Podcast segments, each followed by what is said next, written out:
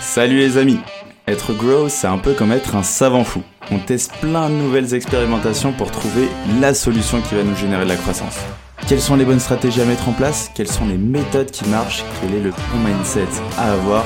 C'est l'objectif de Conseil de Growth, répondre à une problématique bien précise avec des solutions concrètes que tu peux implémenter dans ton business dès demain. Je suis Alexis Bouvet, cofondateur de la marque Tailleur et de l'entreprise Gross Hiring et je te souhaite la bienvenue dans ce podcast qui t'apporte un maximum de conseils pour booster ta croissance. Bonne écoute. Bonjour à tous, bienvenue dans un nouvel épisode de Conseil de Growth. Et aujourd'hui on est en compagnie de Fatih, CEO de la croissance pour la croissance B2B, ça c'est le nom de son entreprise et aujourd'hui on va parler de demande gen. Comment vas-tu déjà Fatih en ce doux réveil matinal pour toi? exact, exact. Je suis pas le plus matinal, mais ça va très bien et merci euh, pour ton invitation et je suis content de, faire découvrir la Dimension à ton audience et euh, d'en parler euh, plus précisément durant cet épisode. Trop cool. Effectivement, la dimension, c'est vraiment une notion, bah, moi en tout cas personnellement, que je ne connaissais pas. Ça se trouve que les gens justement qui écoutent ne connaissent pas non plus. Avant d'entamer directement le sujet, est-ce que tu peux te présenter rapidement, nous expliquer bah, ce que tu as fait, ce que tu fais, quel est ton parcours? Yes, carrément. Euh, j'aime bien dire que je suis une anomalie du, du marketing. Euh, tout ça parce que à la base, il y a rien qui me prédestinait à, travailler dedans. J'avais ni euh, plus plus d'intérêt que ça sur ce dans dans ce domaine-là, ni euh, le bagage. voilà, je, je sortais d'une école où j'ai fait une formation en finance de marché. J'ai travaillé en banque d'affaires. j'ai été notamment sur les dans les salles de marché à travailler avec des traders, des quants, des sales, etc. Donc euh, très loin de, de l'univers du marketing digital dans lequel j'opère aujourd'hui. Euh, ce qui m'a mis un pied en fait euh, dans, dans ce domaine-là, finalement en fait c'est c'est l'entrepreneuriat. j'ai décidé après une courte carrière en banque d'affaires de revenir en France, puisqu'à la base j'étais à Londres, de revenir en France et de lancer ma boîte. Et tu le sais Alexis, quand on est entrepreneur au départ, on est un petit peu touche à tout. on apprend plein de choses sur le tas. C'est ça qui fait euh, le truc magique de l'entrepreneuriat, euh, c'est euh, voilà, on est confronté à plein de challenges et je m'occupais notamment de la du marketing. C'est comme ça que j'ai eu un coup de cœur parce que j'ai vu beaucoup de parallèles dans ce que j'aimais en fait dans le côté euh, euh, finance de marché, trading, etc. Je voyais beaucoup de, de parallèles à voir ça comme un système avec plein de variables où il y avait beaucoup d'humains, beaucoup de psychologie, euh, de la data. Euh, donc euh, ça, ça m'a plutôt plu. Il y avait une, certaine complexité intellectuelle qui me plaisait.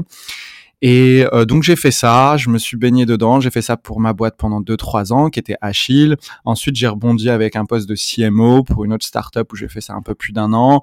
Et maintenant j'enchaîne des euh, des missions en tant que freelance sur le marketing B2B et notamment avec une vision d'Imagen. Et en parallèle j'ai un un bootcamp euh, sur ce sujet-là.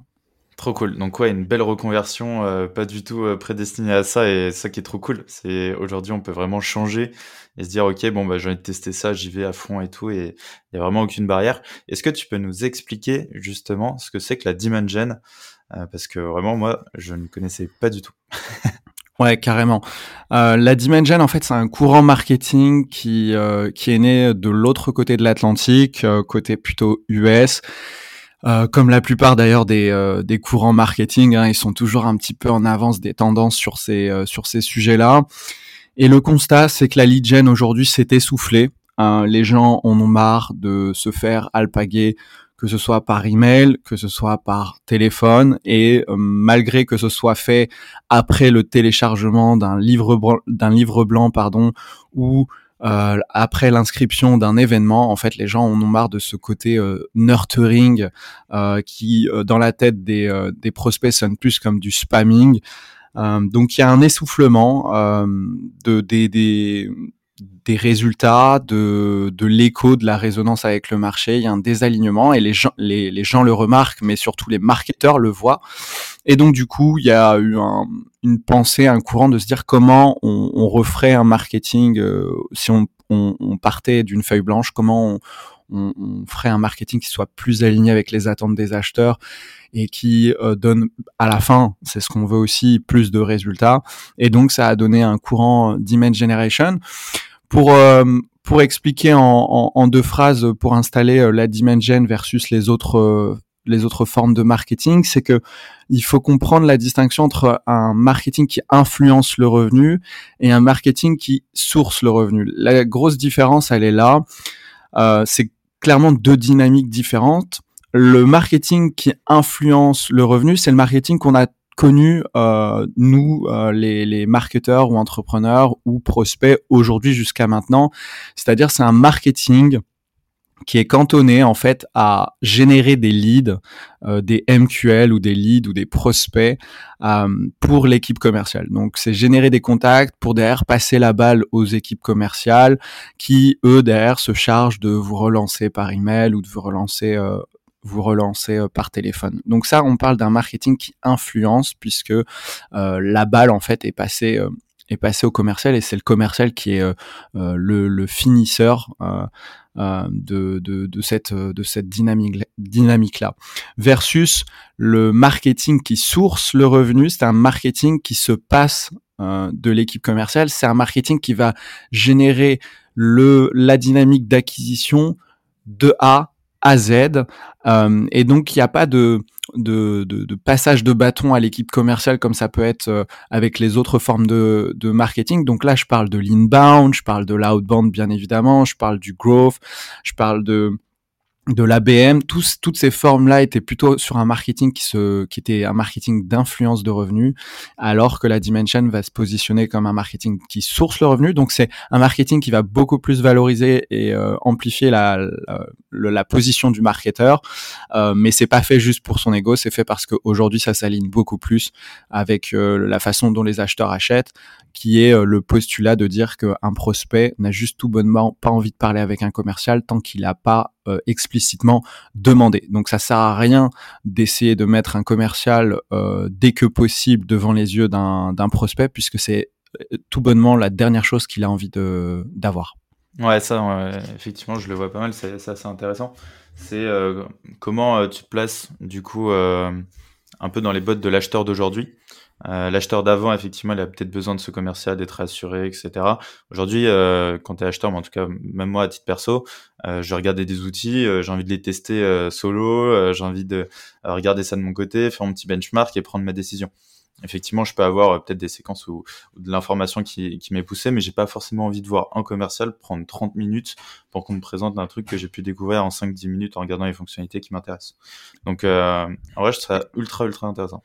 Exactement, exactement. Et en fait, euh, de façon un peu plus, euh, on va dire, euh, détaillée, le, les gens parlent, les marketeurs parlent d'un phénomène de, de dark social.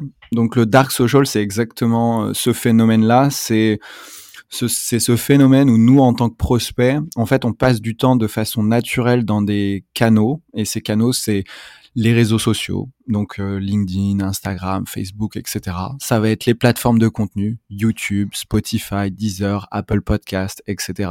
Ça va être les événements, les événements du style euh, online, euh, les lives, les webinaires, les ateliers, les visios, ou offline, les after-work, les meet-up, les ateliers, etc. Donc ça, c'est tous les canaux aujourd'hui, tous les lieux où on passe naturellement du temps et où on découvre de façon passive de nouveaux services et de nouveaux produits. Euh, donc il y a ce phénomène de découvrabilité que tu as de produits et de services, alors que tu es pas forcément en train de rechercher un produit ou un service euh, en particulier. Quand tu es sur LinkedIn, t'es pas en train de rechercher, tu te dis pas euh, il faut que j'achète un CRM quand tu es sur LinkedIn ou quand tu quand es sur YouTube. Pour autant, ça t'empêche pas de découvrir des de nouveaux produits et de nouveaux services. Et donc du coup, on a pris ce pli de découvrir de façon autonome et passive, et on a pris le pli aussi de, de faire notre veille de notre côté en toute autonomie. Donc comme tu dis, c'est euh, euh, aller chercher de l'information sur le net euh, tranquillement, avec des vidéos, des démos qui sont mises à disposition en, sous forme de vidéos. Ça va être des articles qui traitent du sujet, etc. Donc on a, on a aujourd'hui toute l'information du moins c'est notre euh, notre billet d'aujourd'hui, c'est notre façon de fonctionner aujourd'hui, c'est qu'on veut avoir toutes les informations de notre côté et pas devoir avoir ce, ce, cette contrainte de se dire il faut absolument que je sois en face d'un commercial pour avoir ces informations. Il y a des boîtes qui jouent encore ce jeu-là, par exemple elles donnent pas le pricing de, de, de leurs produits ou pas ou par exemple elles mettent pas de vidéo sur euh, sur leur site web qui donnent les grandes lignes de leur euh, de leur logiciel ou de leur de leur service. Et ça c'est des boîtes qui seront perdantes euh, aujourd'hui mais demain sûr parce qu'elles jouent le truc le ce fameux chantage de si tu veux avoir ces infos là viens en meeting. Et ce ce truc là est complètement mort et dépassé comme attitude. Et les gens veulent avoir tout à disposition pour ensuite arriver en meeting et avoir déjà presque pris leur décision. En fait, il y a une statistique de Gartner, je crois, euh, mais il y a plusieurs, euh, il y a plusieurs euh, établissements comme ça de d'études de, marché et de stratégie marketing qui ont établi que un prospect qui prend rendez-vous avec une équipe commerciale, il a déjà réalisé 80% de son parcours d'achat. Donc en fait, c'est qu'il a fait tout ce tout ce dont je viens de parler, ce, cette découverte, cette montée en compétences, ce comparatif, etc. pour ensuite se dire ok, ils ont l'air de plutôt bien répondre à ma demande, donc je vais faire une démo avec eux. Donc ça, n'est que à la fin que le prospect décide de, de toquer à ta porte. Ouais, c'est ça. Et en fait, il est beaucoup plus bas dans, dans le funnel, et alors qu'à l'inverse, on pense qu'il est beaucoup plus haut. Exactement. Du coup, en fait, euh, souvent, tu ouvres des portes euh, que la personne a, même pas pensé. En fait, tu lui poses des questions et, en fait, tu le challenges tellement euh, que de temps en temps, bah, il va se remettre tellement en question en disant ah mais en fait c'est peut-être pas la bonne solution. Alors que le mec était vraiment prêt à acheter. Donc c'est drôle en fait tu le fais reculer euh, tu fais reculer dans le final mais du coup concrètement euh, si, moi j'ai envie de mettre en place la Dimension genre demain quelles sont un peu les étapes à mettre en place pour l'activer dans son business? Yes, très bonne question. Je vais essayer de d'y répondre dans, dans le petit laps de temps qu'on a. Si on a envie de mettre la dimension, déjà c'est de de se dire qu'on est dans cette dynamique où on a compris euh, ce premier fait. Donc ces deux premiers faits, c'est-à-dire le premier, ce phénomène de découvrabilité dark social. Alors pourquoi dark et pourquoi social? C'est parce que dark, c'est euh, dans ces lieux-là, c'est très difficile pour un marketeur de quantifier l'impact de ses actions marketing. Quand tu fais un podcast, quand tu fais un live, quand tu fais un événement, etc., c'est très difficile de, de, quantifier en fait à quel point ça, ça, ça a participé à, à, la génération du revenu derrière. Donc les gens parlent de dark pour ça et social parce que c'est euh, c'est en général des lieux où on a cette interaction entre pairs. Donc aujourd'hui, on a un prospect qui qui est hyper connecté entre pairs, donc qui va aller chercher en priorité l'information auprès de, ses pairs avant toute autre source, avant votre site web, avant vos réseaux sociaux, avant euh, les, euh, les plateformes qui donnent de, de, l'information de façon objective. Je pense à des instituts ou à des études euh, du style Gartner, Salesforce ou des choses comme ça qui, qui font souvent des, des études de secteur, etc. Donc avant tout ça, le prospect ira chercher de l'information auprès de ses pairs donc déjà, c'est de reconnaître ça, c'est de reconnaître ce, ce, phénomène de dark social. Comment on le reconnaît? On le reconnaît en divisant son marketing en, deux scopes. Un scope qui sera à vocation à discuter avec les prospects qui sont en recherche active de notre solution. Donc là, on parle de 1% de son marché euh, pour être euh, euh pour être à, voilà dans les ordres de grandeur, ça va dépendre des secteurs. Certains seront moins d'un pour cent, d'autres seront un petit peu plus. Mais voilà, c'est pour vous dire que c'est un pouillème de, de votre marché qui est aujourd'hui en recherche active. Pour prendre l'exemple encore du CRM, c'est pas tous les matins que je me lève et je me dis je vais le, je vais acheter un CRM. Donc il y a 1% de, de votre marché qui, qui là aujourd'hui a envie d'acheter un CRM et qui a compris que c'était une problématique et qui a envie de, de résoudre ce problème-là. Donc là, on va avoir un marketing qui va plutôt avoir vocation à travailler sur les canaux d'intention. Donc les, les canaux d'intention par excellence sont les moteurs de recherche comme Google, euh, Yahoo, Bing, etc. Donc là, je vais, je vais avoir des actions qui vont avoir comme euh, priorité de, de convertir ce trafic de personnes en recherche active en, euh, en, en, en, meeting qualifié, en, en prise de rendez-vous.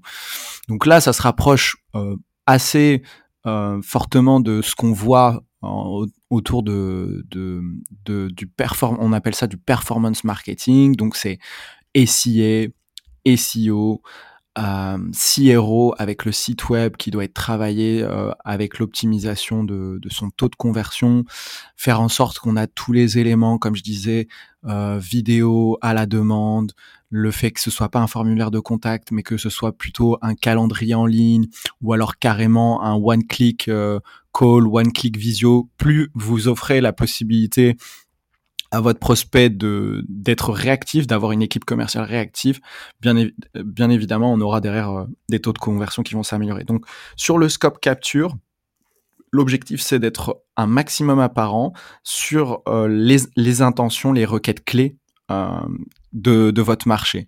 Donc j'ai cité SEO, SIA, mais il y a aussi les plateformes euh, de comparaison et d'avis comme G2 Crowd, Captera, euh, Trustpilot, euh, tous ces tous ces lieux où on a une plateforme qui va regrouper, qui va générer un trafic non négligeable de personnes en recherche active. Ça c'est souvent des quick wins qu'on peut avoir et quand on voit que ça marche bien, on peut on peut même faire du paid sur euh, sur ces plateformes là. Il y a le Google My Business qui est aussi hyper important, euh, qui qui fait partie de ce scope de capture de de la demande. Donc euh, tous ces éléments-là sont à travailler pour avoir une, des fondations solides, de pas ne pas avoir un panier percé, on va dire.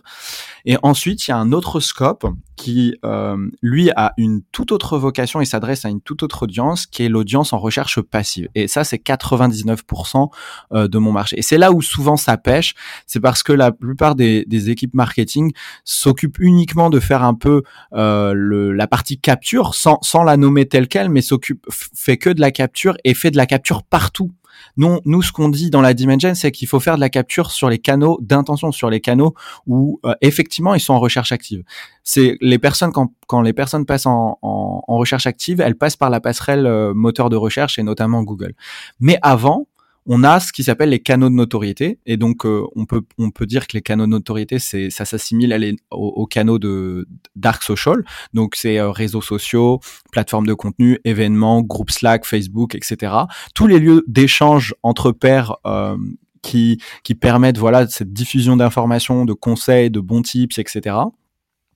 Et donc dans ces lieux-là, on va avoir plutôt une dynamique de, marketing de génération de la demande et on donc on s'adresse à cette euh, population qui est en recherche passive. Là, nos objectifs, ça va pas être de convertir ce trafic, ça va plutôt être de créer de l'intérêt et de la confiance. Ça va vraiment être ça. Et donc là, on aura un contenu qui sera beaucoup plus éducationnel. On sera beaucoup plus sur une volonté de faire consommer son contenu. Donc là, on ouvre les contenus. Il n'y a pas du tout une dynamique à vouloir essayer de choper à tout prix un email parce que ça nous sert à rien. Nous, ce qui nous sert, c'est plutôt d'avoir euh, le, prospect à consommer euh, de, réussir à lui faire passer ces messages clés et euh, créer cette donc créer cette affinité, créer cette confiance pour que au moment où il passe en recherche active, il pense naturellement à vous comme solution euh, de base. Donc le but c'est de faire en sorte que au lieu qu'il tape, au lieu que ce prospect tape euh, CRM, qu'il tape, euh, je ne sais pas, je dis une bêtise, Pipedrive,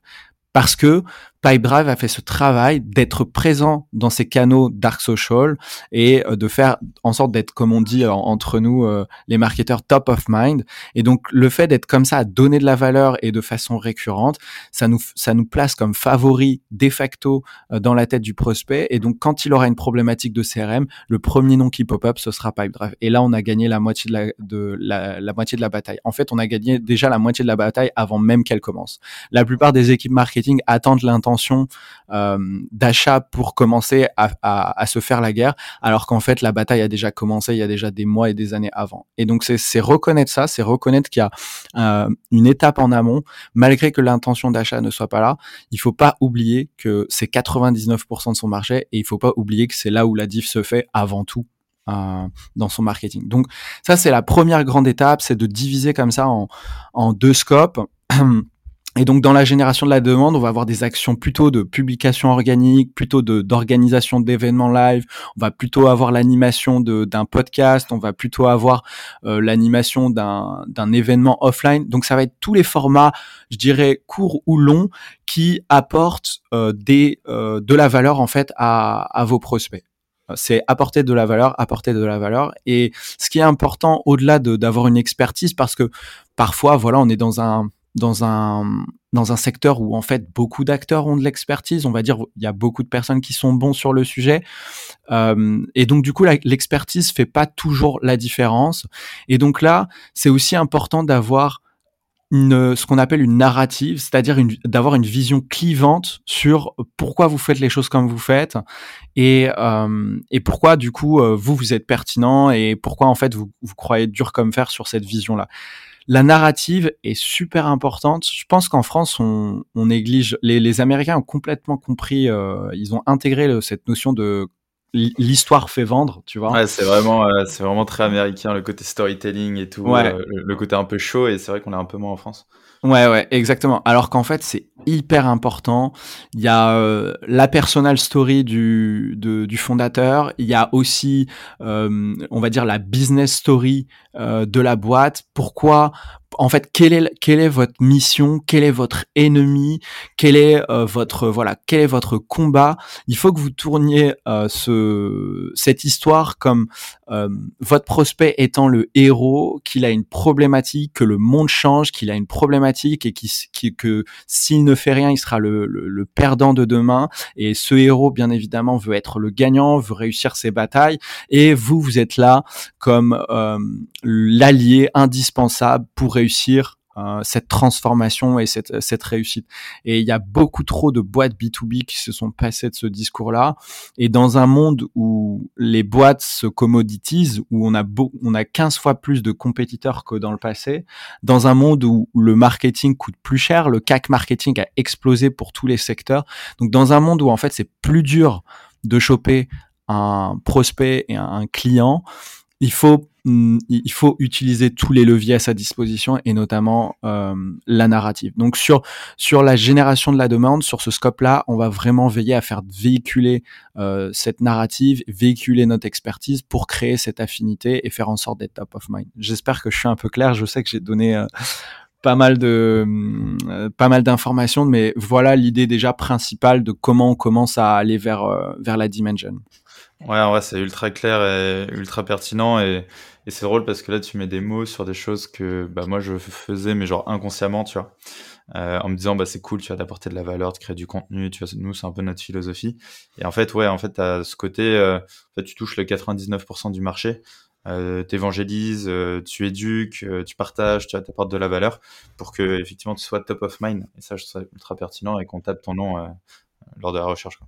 La recherche brandée est hyper importante. La recherche brandée, c'est la recherche qui comporte votre nom de boîte. Elle est super importante et, j'adore quand tu dis, euh, tu mets des mots euh, sur un ressenti parce que c'est exactement ce qui s'est passé aussi de mon côté quand moi j'ai découvert aussi euh, la Dimension. C'est parce que je faisais des choses comme les livres blancs, comme les newsletters, etc. Et comme j'avais pas cette structure du de deux scopes et de me dire c'est deux objectifs différents, donc deux KPI et deux temporalités différentes, en fait je me disais mais quand je faisais du livre blanc, je voyais que derrière, j'avais pas forcément euh, un flux de leads euh, qui arrivait. Je me disais, mais ça marche pas ce truc. Ou pareil pour la newsletter. Pourquoi? Parce qu'en fait, on s'imagine que sur, certaines actions qui sont en fait en réalité des actions qui sont plutôt à visée éducationnelle, on les traite en termes de KPI comme de la génération de, prospects, de, de, business, de meetings, etc.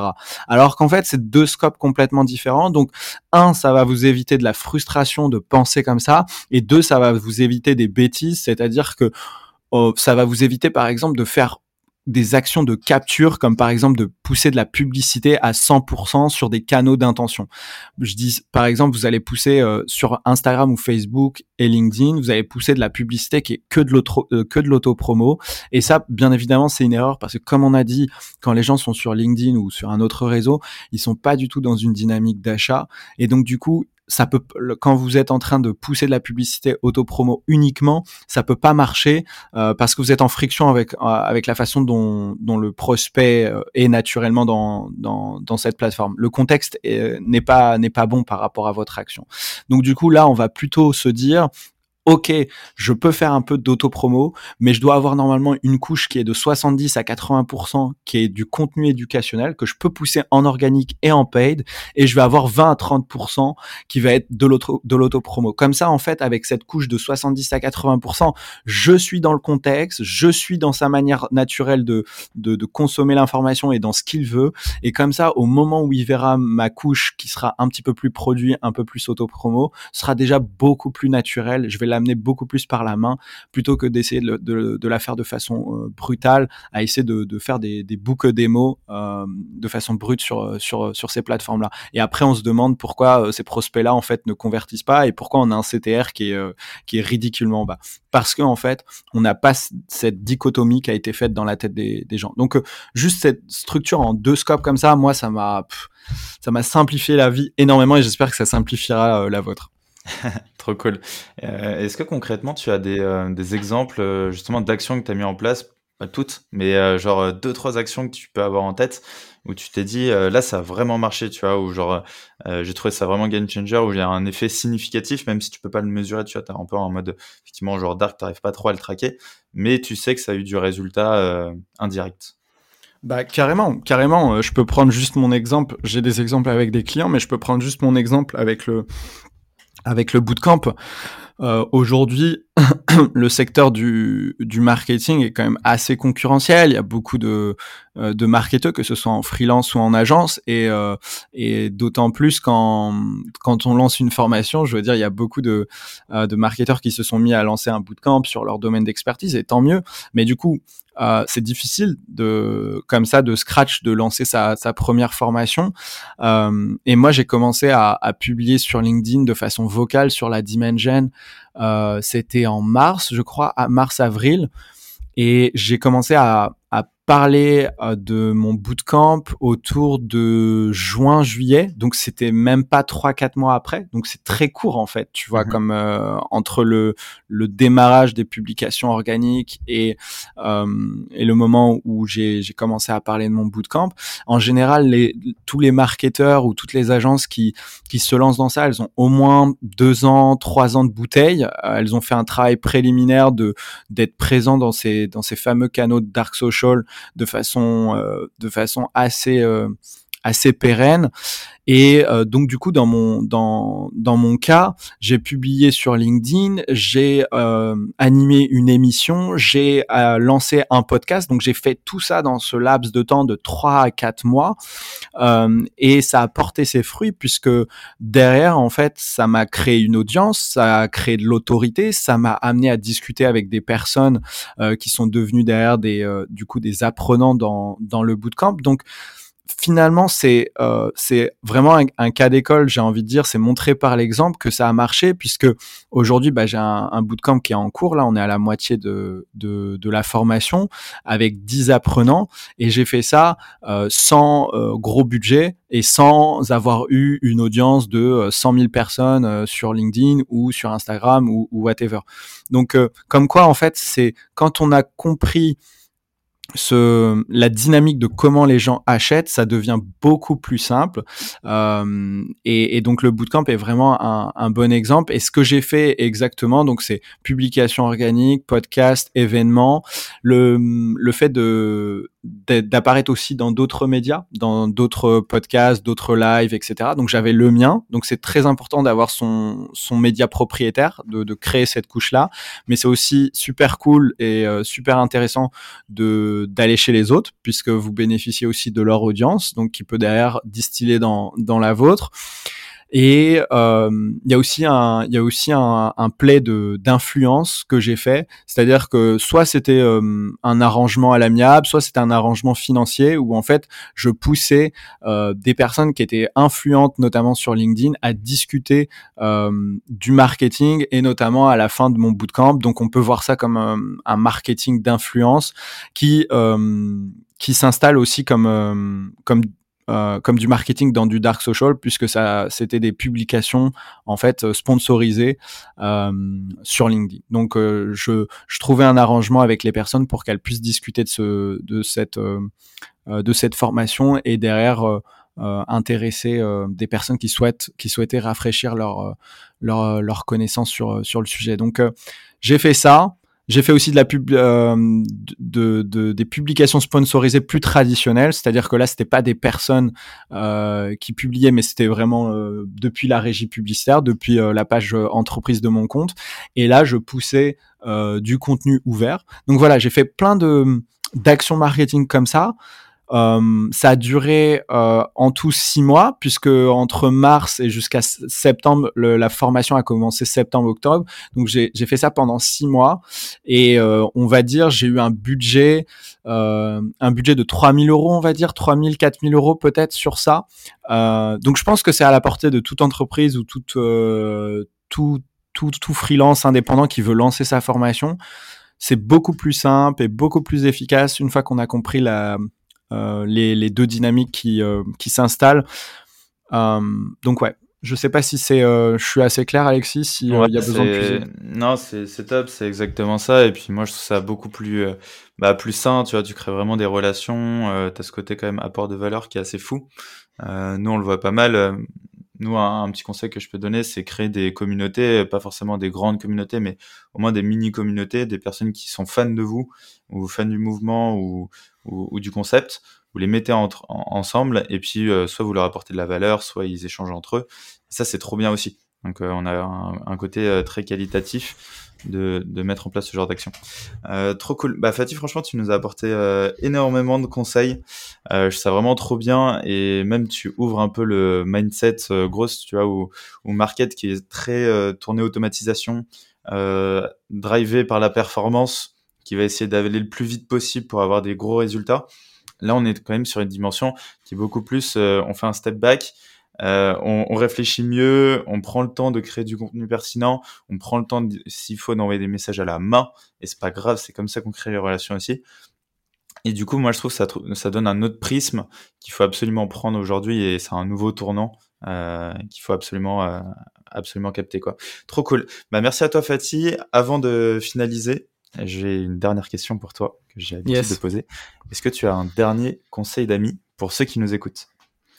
Ouais, j'ai un, dernier conseil, c'est euh, la notion de, de source de prospect. C'est-à-dire en fonction de comment vous allez capter ce prospect, son, la, la durée du cycle de vente, le taux de conversion, le panier moyen, etc va euh, varier drastiquement. Qu'est-ce que je veux dire par là? C'est que quand vous allez chercher un prospect de façon outbound, donc de façon prospection sortante, euh, ou de façon lead gen, ou de façon euh, de de par un partenaire ou de par voilà un, votre site web, vous allez avoir des dynamiques de prospects différents. En fait, ça, ça, la source du prospect conditionne euh, est un bon proxy en fait de l'intention d'achat, à quel point le prospect est mature, à, quel point il est qualifié. Ce qu'on se rend compte avec la Dimension, c'est que les prospects qui sont les plus qualifiés, et euh, quand on le dit, ça, ça fait sens, c'est les prospects qui en fait ont fait une demande depuis le site web, c'est-à-dire qu'ils sont allés comme des grands faire une recherche sur Internet et faire la demande sur le site web et, et à lever la main en disant je veux parler à une équipe commerciale. Ça, c'est les prospects les plus pépites. Et on, on se rend compte qu'ils ont des taux de conversion, des cycles de vente, etc. Tout, tous les KPI de performance commerciale bien meilleur, bien meilleur, mais ce n'est vraiment pas en, en, petit pouillème de pourcentage, c'est vraiment il y a une très grosse différence et euh, une très grosse différence au point de penser que toutes les autres sources de capture qui sont événements, euh, partenaires, lead gen, etc. Donc lead gen c'est le fait de, capter ce prospect via un contenu fermé et de choper son contact et d'essayer derrière de, de, de le convaincre de venir en meeting on se rend compte que derrière, tout le reste, c'est du brassage de vent. Les taux de conversion sont complètement euh, euh, ridicules à côté. Et donc, je veux vraiment que, euh, que ton audience parte avec cette idée-là que tous les prospects ne se valent pas et que de la façon, la façon dont, dont, le prospect est rentré en contact avec vous joue énormément. Et donc, il faut faire cette analyse-là dans son CRM. C'est possible d'afficher par ces différentes sources et de regarder ces différents KPI commerciaux et de voir cette tendance-là et de confirmer que effectivement les prospects les plus qualifiés pour votre business, c'est les prospects qui ont levé la main et qui ont fait une demande comme des grands dans, votre site web. Et donc tout le jeu de la Dimension, c'est part de, de ce constat-là et euh, souhaite optimiser le flux de personnes, le, le flux de prospects qui euh, fait cette intention déclarée. Parce qu'on sait que derrière, c'est là où on a les meilleurs taux de conversion, les meilleures performances commerciales. Donc c'est c'est vraiment important d'avoir ça en tête, de faire cette analyse. Donc là, je reboucle juste avec ton point sur la data. Il y a effectivement un peu plus de euh, d'aisance à travailler dans le dark social avec la dimension parce qu'on sait que malgré tout, on n'a pas d'attribution, que c'est difficile à traquer. Mais comme on fait confiance au phénomène et qu'on et qu'on et, qu'on en voit les résultats derrière, on se dit ok, on est peut-être un peu plus light sur la data, mais on va quand même le faire. Par contre, dans le CRM, il y a une vraie dynamique data qui peut exister où on peut faire une analyse et voir concrètement quels sont les leads les plus euh, les plus qualifiés, les plus les plus matures, les plus intéressants. Donc, si vous avez besoin avec la lead gen de d'avoir 1000 leads pour closer un deal alors que euh, les leads qui viennent de, du, du, site web sont vous en avez besoin que de 30 vous vous rendez bien compte qu'il y a un gros brassage de vent qui est fait euh, par les euh, par les prospects par les commerciaux pardon à, à, à prendre du temps à s'occuper des prospects qui viennent de la lead gen. Et donc il y a un vrai cac caché il y a un vrai coût caché derrière ça, un vrai brassage de vent. Et donc du coup, c'est c'est euh, c'est ce dernier point que j'ai envie de euh, de pointer. Je pense que ça peut euh, ça peut voilà allumer quelques quelques lumières, ouais, quelques lumières chez vous parce que c'est clairement il y a, il y a eu un, je sais pas comment ça se fait, il y a eu, il y a eu un espèce de mindset où on a l'impression que tous les leads se valent et que c'est le volume qui compte et que du coup n'importe quel lead c'est un, c'est un bon lead alors qu'en fait c'est pas du tout vrai, tu vois. Ouais, ouais, totalement. Et t'as l'intention d'achat, t'as effectivement du scoring que tu peux mettre en place. Il y a plein de choses. Et franchement, penchez-vous sur votre CRM. Tu as bien raison. Exactement. Pour, remettre un peu les mains dedans et, et refaire le tri, quoi. Exactement. Bah, merci Fatih euh, pour cet épisode. C'était trop, trop cool. Euh, merci à toi. Euh, je mets les liens aussi bah, de, de, ton, de ton bootcamp, de voilà, de ce que tu fais, du contenu que tu proposes aussi dans le dans l'épisode. Et puis je te dis à très vite. À très vite. Merci Alexis. Au revoir. ciao. ciao.